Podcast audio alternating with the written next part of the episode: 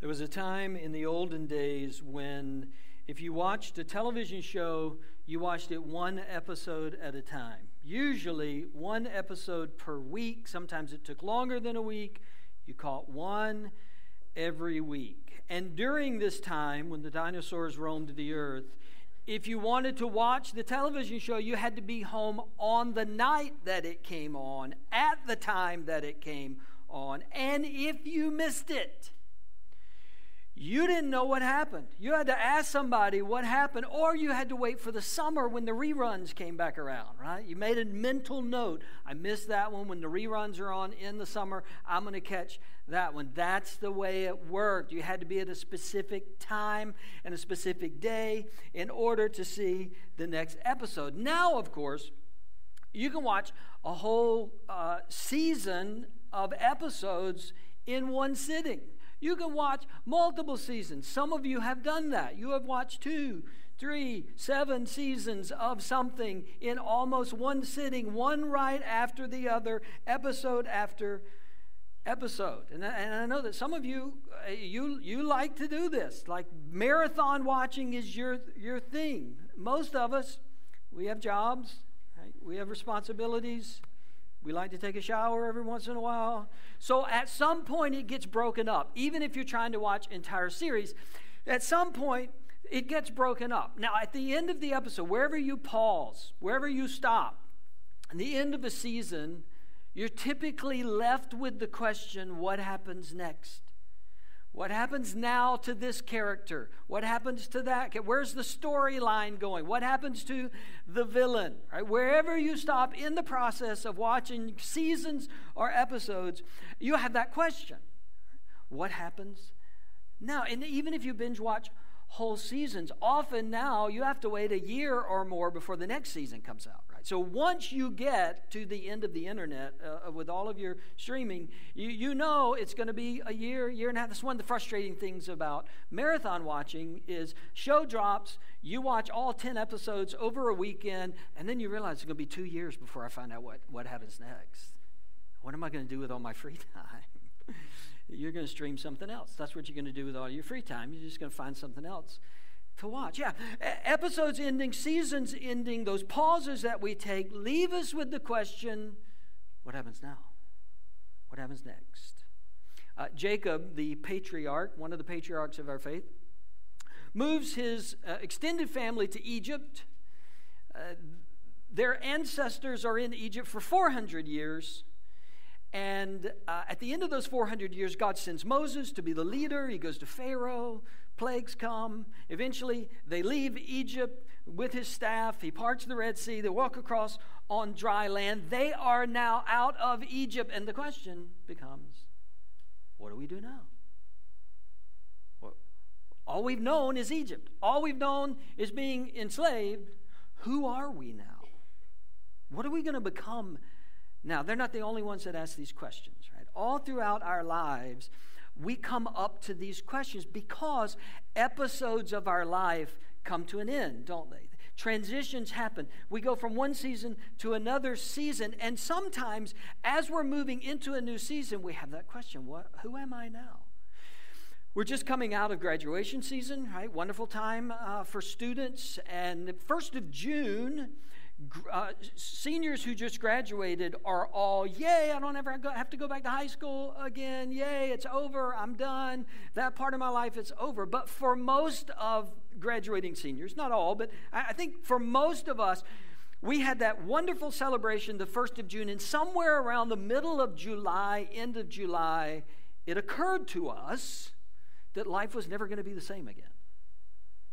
And maybe we didn't phrase it in this way, but a lot of recent graduates have that panic moment of, well, who am I now? Who are my friends now? Who are going to be my friends in this next? So, what is it going to be like? I don't know what the next stage is going to be like. On the other end, parents go through that same sort of uh, panic as well, right? As your kids begin to graduate. When you started a family, it was all addition we had one kid, then we had two kids, then we had three kids, and then you get to the graduation end and it becomes subtraction. Right? There are three kids in the house, there are two kids in the house, there's one kid in the house. It's just us. what are we going to do with ourselves? Do we even like each other? Right? You go through that phase of who am I now? What am I now? What am I going to do in this next phase? Uh, the Israelites find themselves in a little bit of that phase of life. Who are we? Who are we going to be? What is going to be next? Now, here's the, the comforting part God never asks those questions. God never gets to an end of the, one of the episodes of our life and says, Boy, I wonder what's going to happen next. I have no idea where this is going to go. My whole plan was just to get them out of Egypt. I don't really know what to do with them now. Like God has never said that. God's never looked at your kids and said, I just wanted him to graduate from high school. But that you said that, right? As parents, I know because I said that. If we could just get this one out of high school, it's going to be great. God never says, I just wanted them to get out of high school and I'm not really sure what to do with them now.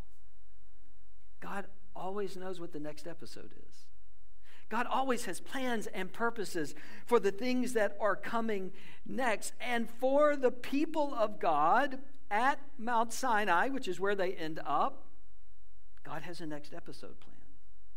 As a matter of fact, he had revealed some of that already to Moses. God appears to Moses in a burning bush, speaks out of the burning bush, and this was Moses' calling to go be the leader who would lead them out of Egypt. But in that discussion, God says up front, you're going to lead them out and you're going to come right back to this mountain, this mountain where God was speaking to him out of the burning bush. It's called Mount Horeb. Sometimes it's called the mountain of God. We know it primarily as Mount Sinai. Moses is standing there talking to God in a burning bush, and God says, This is what I want you to do. Go get them. You're going to bring them back right here. And that is exactly what happens. This is Exodus chapter 19. I'm going to begin in verse 1, second book of the Bible, if you want to follow along in your copy. Exodus chapter 19, verse 1. On the first day of the third month, after the Israelites left Egypt, on that very day, they came to the desert of Sinai. After they set out from Rephidim, they entered the desert of Sinai, and Israel camped there in the desert in front of the mountains.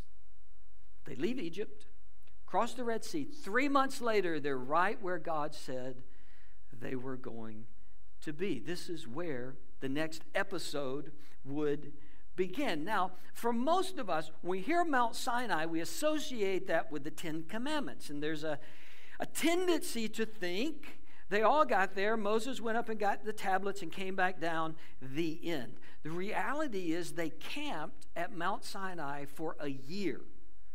They're in this place for a year, and Moses doesn't make one trip up the mountain, he makes seven trips up and down the mountain. Got his steps in, did some cardio, closed all of his rings. Up and down. Seven times he's up and down the mountain. And yes, the Ten Commandments is a part of that, but there was a bigger purpose in what God was doing out Mount Sinai. This is what it was. The purpose of Mount Sinai was for God to speak and his people to listen. It's not more complicated than that. He brought them out to a quiet place, a place without distraction, so he could speak to them, so that he could inform them, so that he could reshape them. He needed them to stay in one place. When you find yourself in this what's next period, in this transition period, it's a time to listen for what God's trying to say. God is always teaching in the moments of transition. God is always teaching in the moments of what's next. And we want to kind of rush through that. We, we, we, want to try to get through it as fast as we can. It's just that God's not usually moving quickly in these seasons of our lives. He wants us to be still he wants us to be quiet. God also needed to get Egypt out of his people. The people were out of Egypt. The problem was Egypt wasn't completely out of them. It's all they had ever known.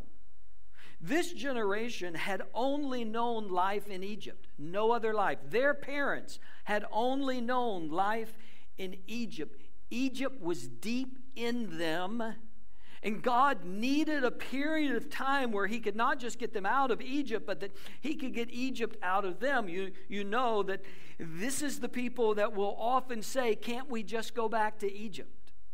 Can't we just go back? The food was great, everything was wonderful. They have this misperception of what life was like. And the reason was there was a lot of Egypt still in them. And God brings them out to a desolate place, a quiet place, so they'll listen to Him, free of distractions. God does that to us sometimes.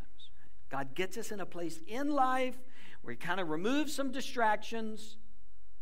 There's no place for us to go, there's no immediate need. Think, think about the Israelites. They were out of Egypt, but not in the promised land yet. When they got to the promised land, there were going to be projects. There's going to be work to do. There would be battles to fight. They would need to build homes. They would need to plant crops they would have a focus, they would have something to do when they got in the promised land, but they weren't ready to get to the promised land yet. And so God takes them to a place where they can just listen. I just need you to listen. Here's a picture of what that region looked like. We don't know specifically exactly where it was, but it was somewhere in this region. No Wi Fi there, right? No 5G, no streaming services. Brings his people to a place where they can just be still. I just need you to listen. I need to reshape some things about your heart. I need to retrain some of your ways of thinking. I need to make you into a new people, not just get you out of the past. Sometimes we, not just the people, sometimes we're in a rush to get to the next thing when God is trying to teach us something before we get there, we're not ready for the next thing yet. God's people weren't ready for the next thing yet. He needed them to be still. He needed them to listen so he could prepare them as a people for what's coming next. We're not good at that. Like our memory of Mount Sinai, we want to run up the mountain, get the message, run back down, and move on. Can we do this quick? God, can you send me a PDF? Can we make this happen so I can get to the next thing? And God rarely works that way in Scripture or in our lives. He brings them to Mount Sinai and says, I just need you to hang here.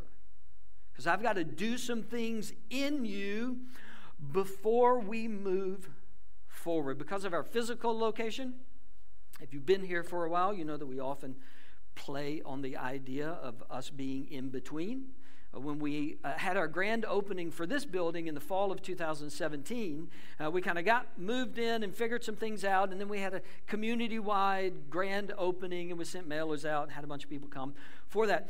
The message series for our grand opening of this building was called The Space in Between. And we kind of walked through this idea of how do we handle those? I've left here, I'm not there yet, I don't even know what the next there is. What do we do in those seasons? This is what we find at Mount Sinai. That we don't like the land in between.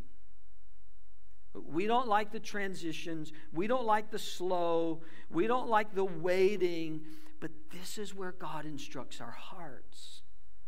This is where God teaches us something. This is where God prepares us for what He's about to do. Because here's the truth God didn't just free His people from their old life, He taught them how to live a new life.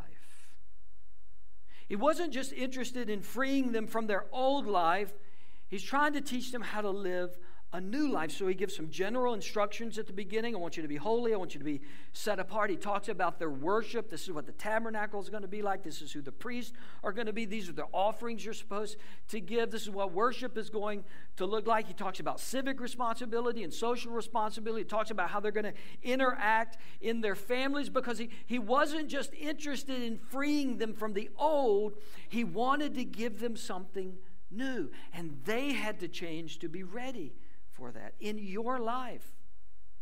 God's goal is not just to bring you out of the old, He wants to bring you into something new. God's goal isn't just to release you from everything that held you captive before, His goal is to teach you how to live in freedom going forward. He's not just getting you out, He's trying to bring you in.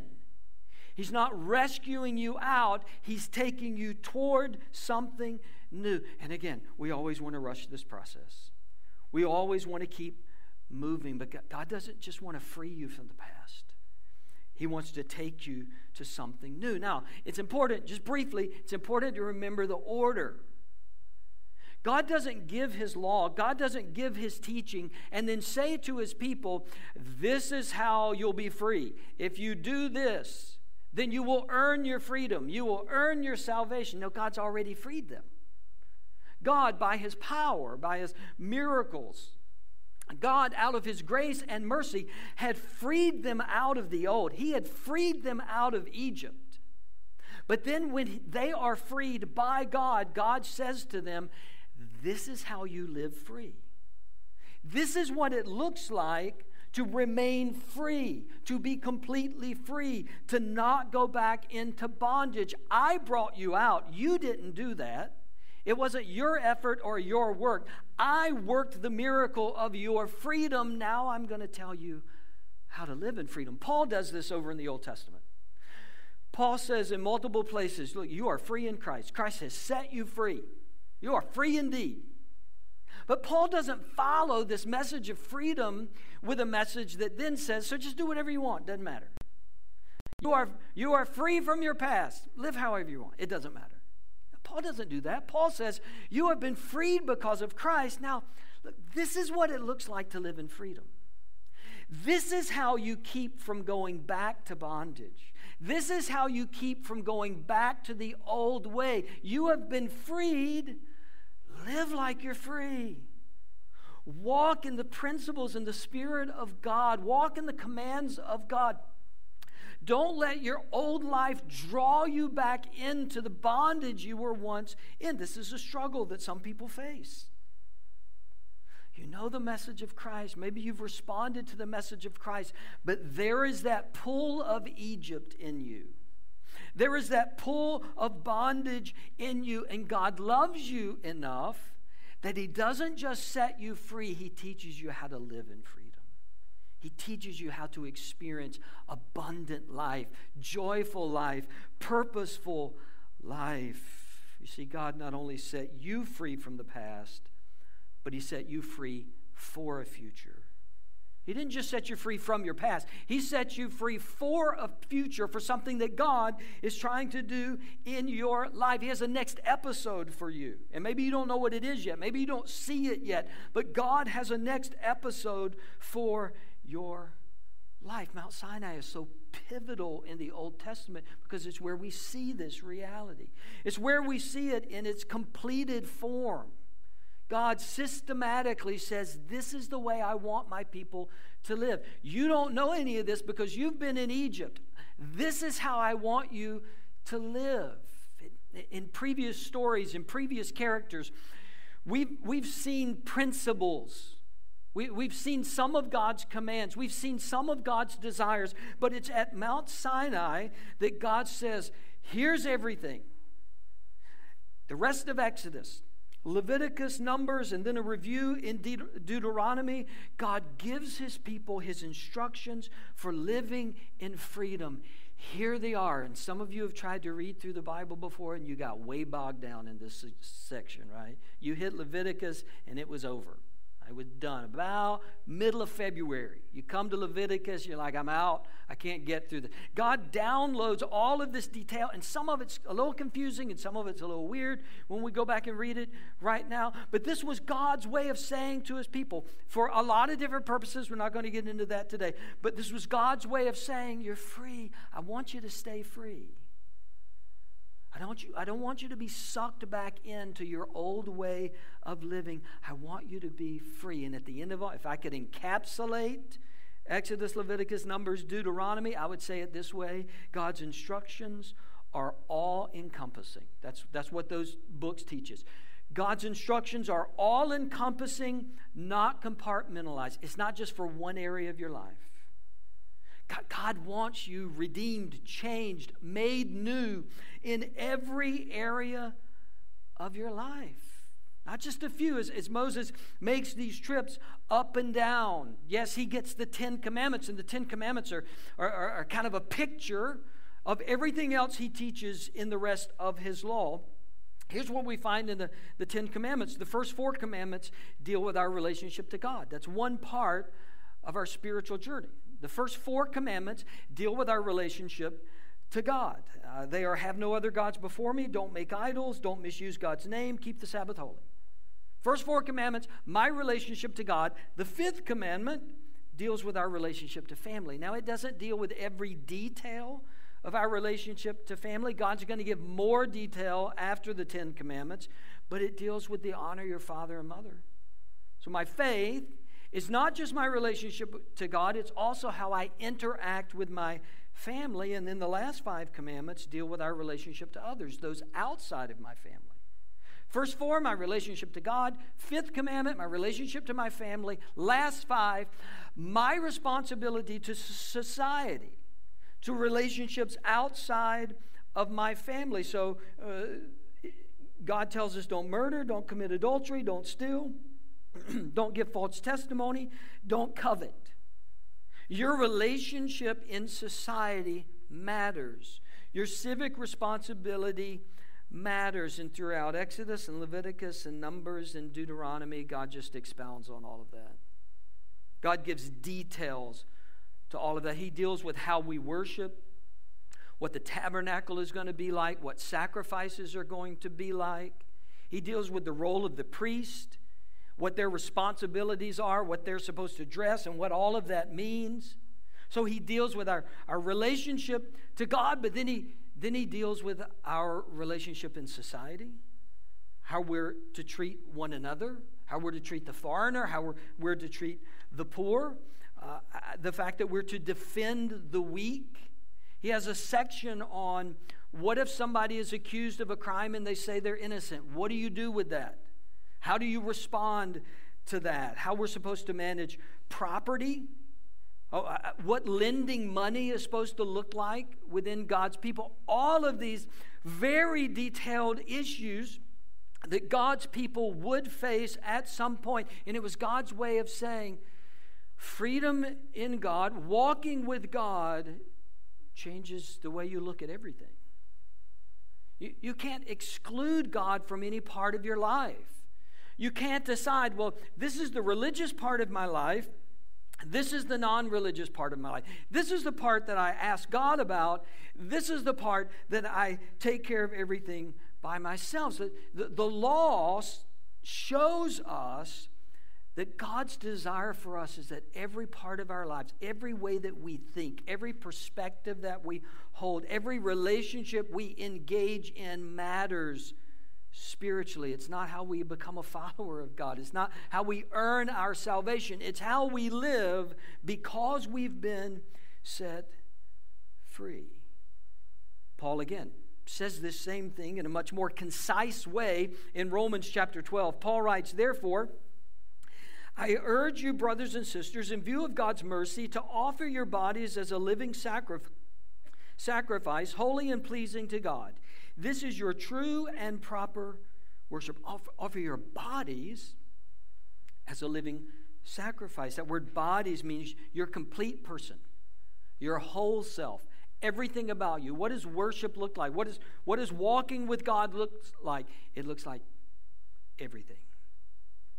Everything. Not a few things and then I keep the rest. Not most things, and I have a couple of things that I, I don't bring God into.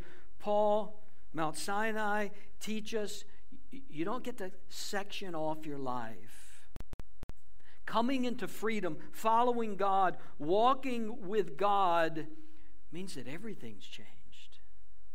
Everything is surrendered to Him. Everything is about Him. And, that, and, and that's kind of the big message of Mount Sinai. The big message of Mount Sinai is when we encounter the great, powerful, holy God, we should be changed.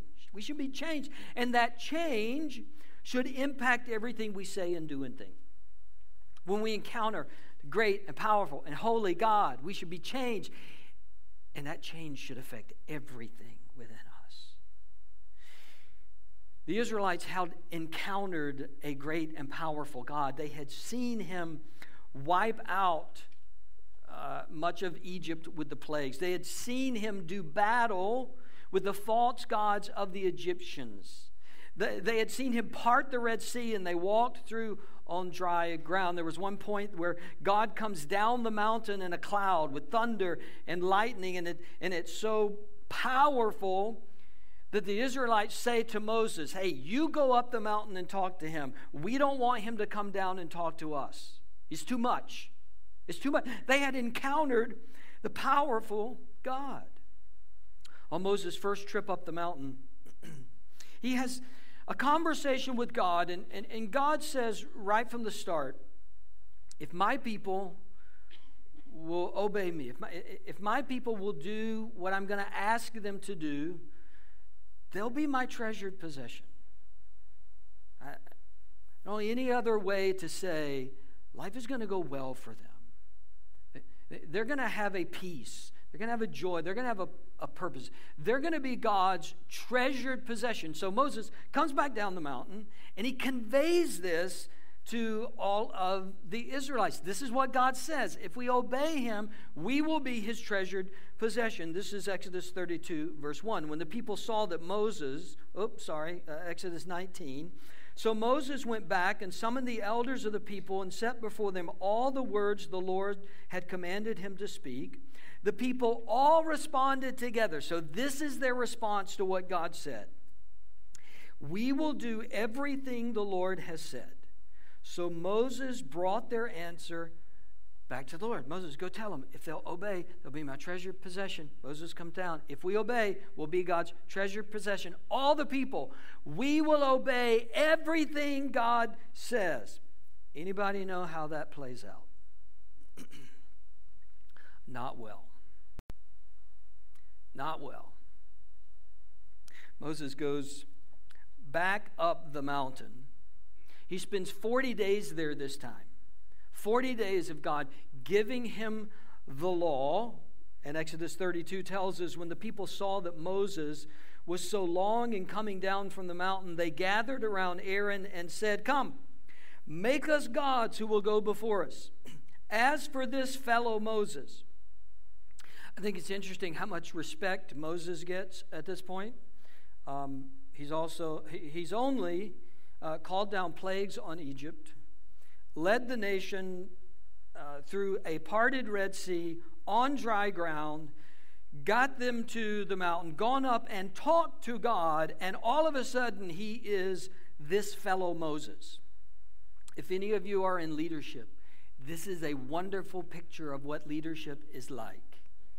Part all the Red Seas you want Call down all the plagues that you want. Lead as well as you want. There will be a day you will just be this fellow.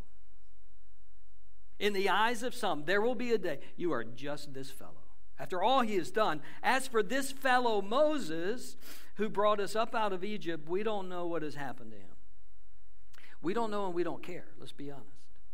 We don't know and we don't care. And we're tired of waiting. So let's do something.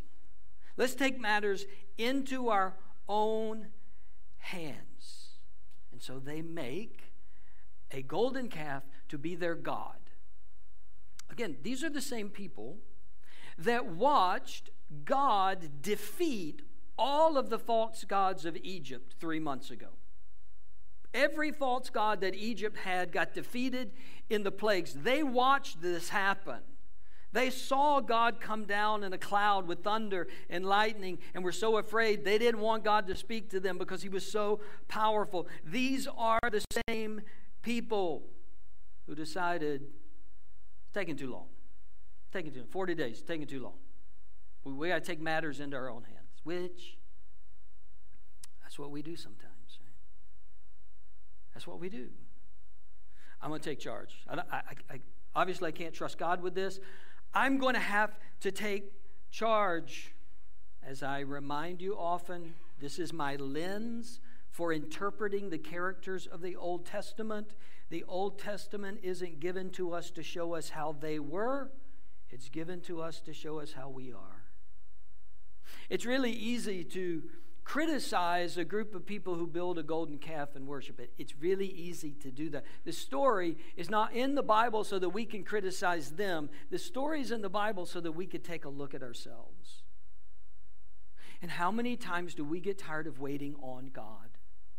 And how many times do we decide to rush ahead in front of How many times, you don't have a golden calf, you wouldn't make a golden calf, but you would put other things ahead of God. I know it's a big picture. I know it's a really big illustration. I know it's, it's a little bit of a weird symbolism. You would never do exactly this, but you and I would do exactly this.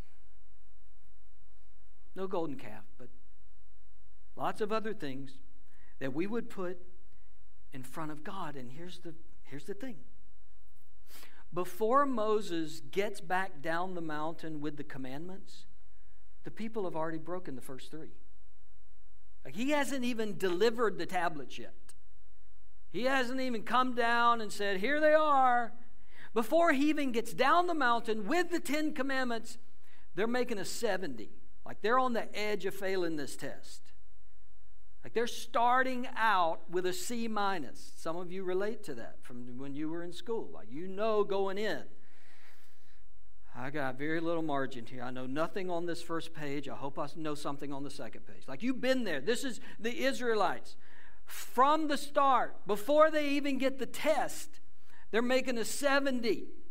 They've already disobeyed God in the first three commandments, but here's the flip side of that reality.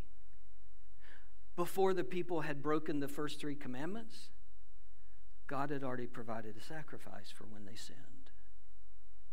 The golden calf gets built in chapter 32. That's when we're told about it. Chapter 32 is the story of the golden calf. In chapter 29 of Exodus, God tells Moses what would be necessary when his people sin. Something would have to die, blood would have to be spilled. Their sins could be, before they ever broke the first three commandments, God was already preparing a way for them to be forgiven. Before you ever sinned, before ever you before you ever broke the first three commandments or the first seven commandments or all ten before you went 10 for 10 on the commandments God had already provided a way for your forgiveness, my forgiveness. And it wasn't a lamb and it wasn't a ram, it was his son. God looked through history. God, God knew what our hearts would do. God knew we would stand at the bottom of the mountain and we would say, Whatever you say, God, I'll obey. And then we wouldn't do it.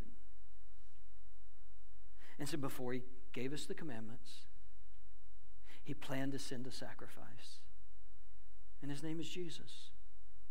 And yes, both of these things are true.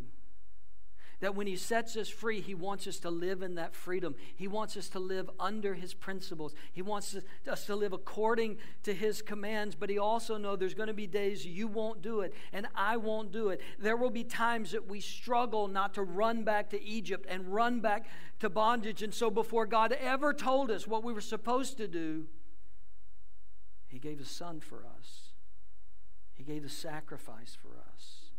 He died for us so that any sin, any commandment you have ever broken, any commandment you will ever break, gets forgiven in the person of Jesus forever and ever and ever. And if you meet that God, if you have an encounter with that God, it should change everything about you.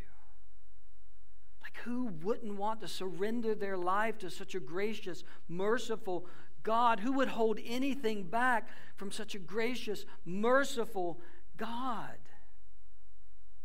He did that for you, He did that for us so that we could be in relationship with Him, so that we could know God through Jesus because we would fail at the law.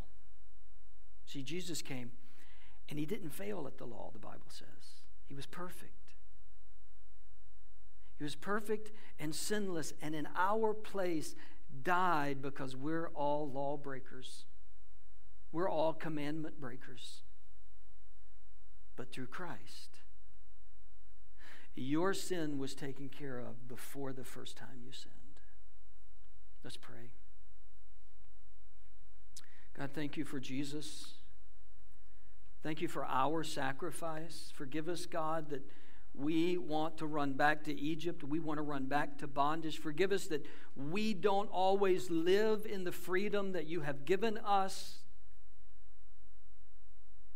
But thank you that before we even had a chance to break a commandment, a sacrifice had come. Jesus had come. And our only response is to turn to Him by faith and commit our lives to Him. We can't earn any of it. We can't keep enough commands. We, we can't be good enough. We can just receive it and then live in that freedom. God, I pray that you would remind us, you would remind us of what Christ has done for us, how great his love is for us, how overwhelming his mercy is for us, and that we would live in that freedom for today and forever and forever and forever. We would walk in the freedom of Christ. I pray it in Christ's name. Amen. We just stand. We're going to sing a song just to celebrate what Christ has done in us. Just stand. Let's worship together.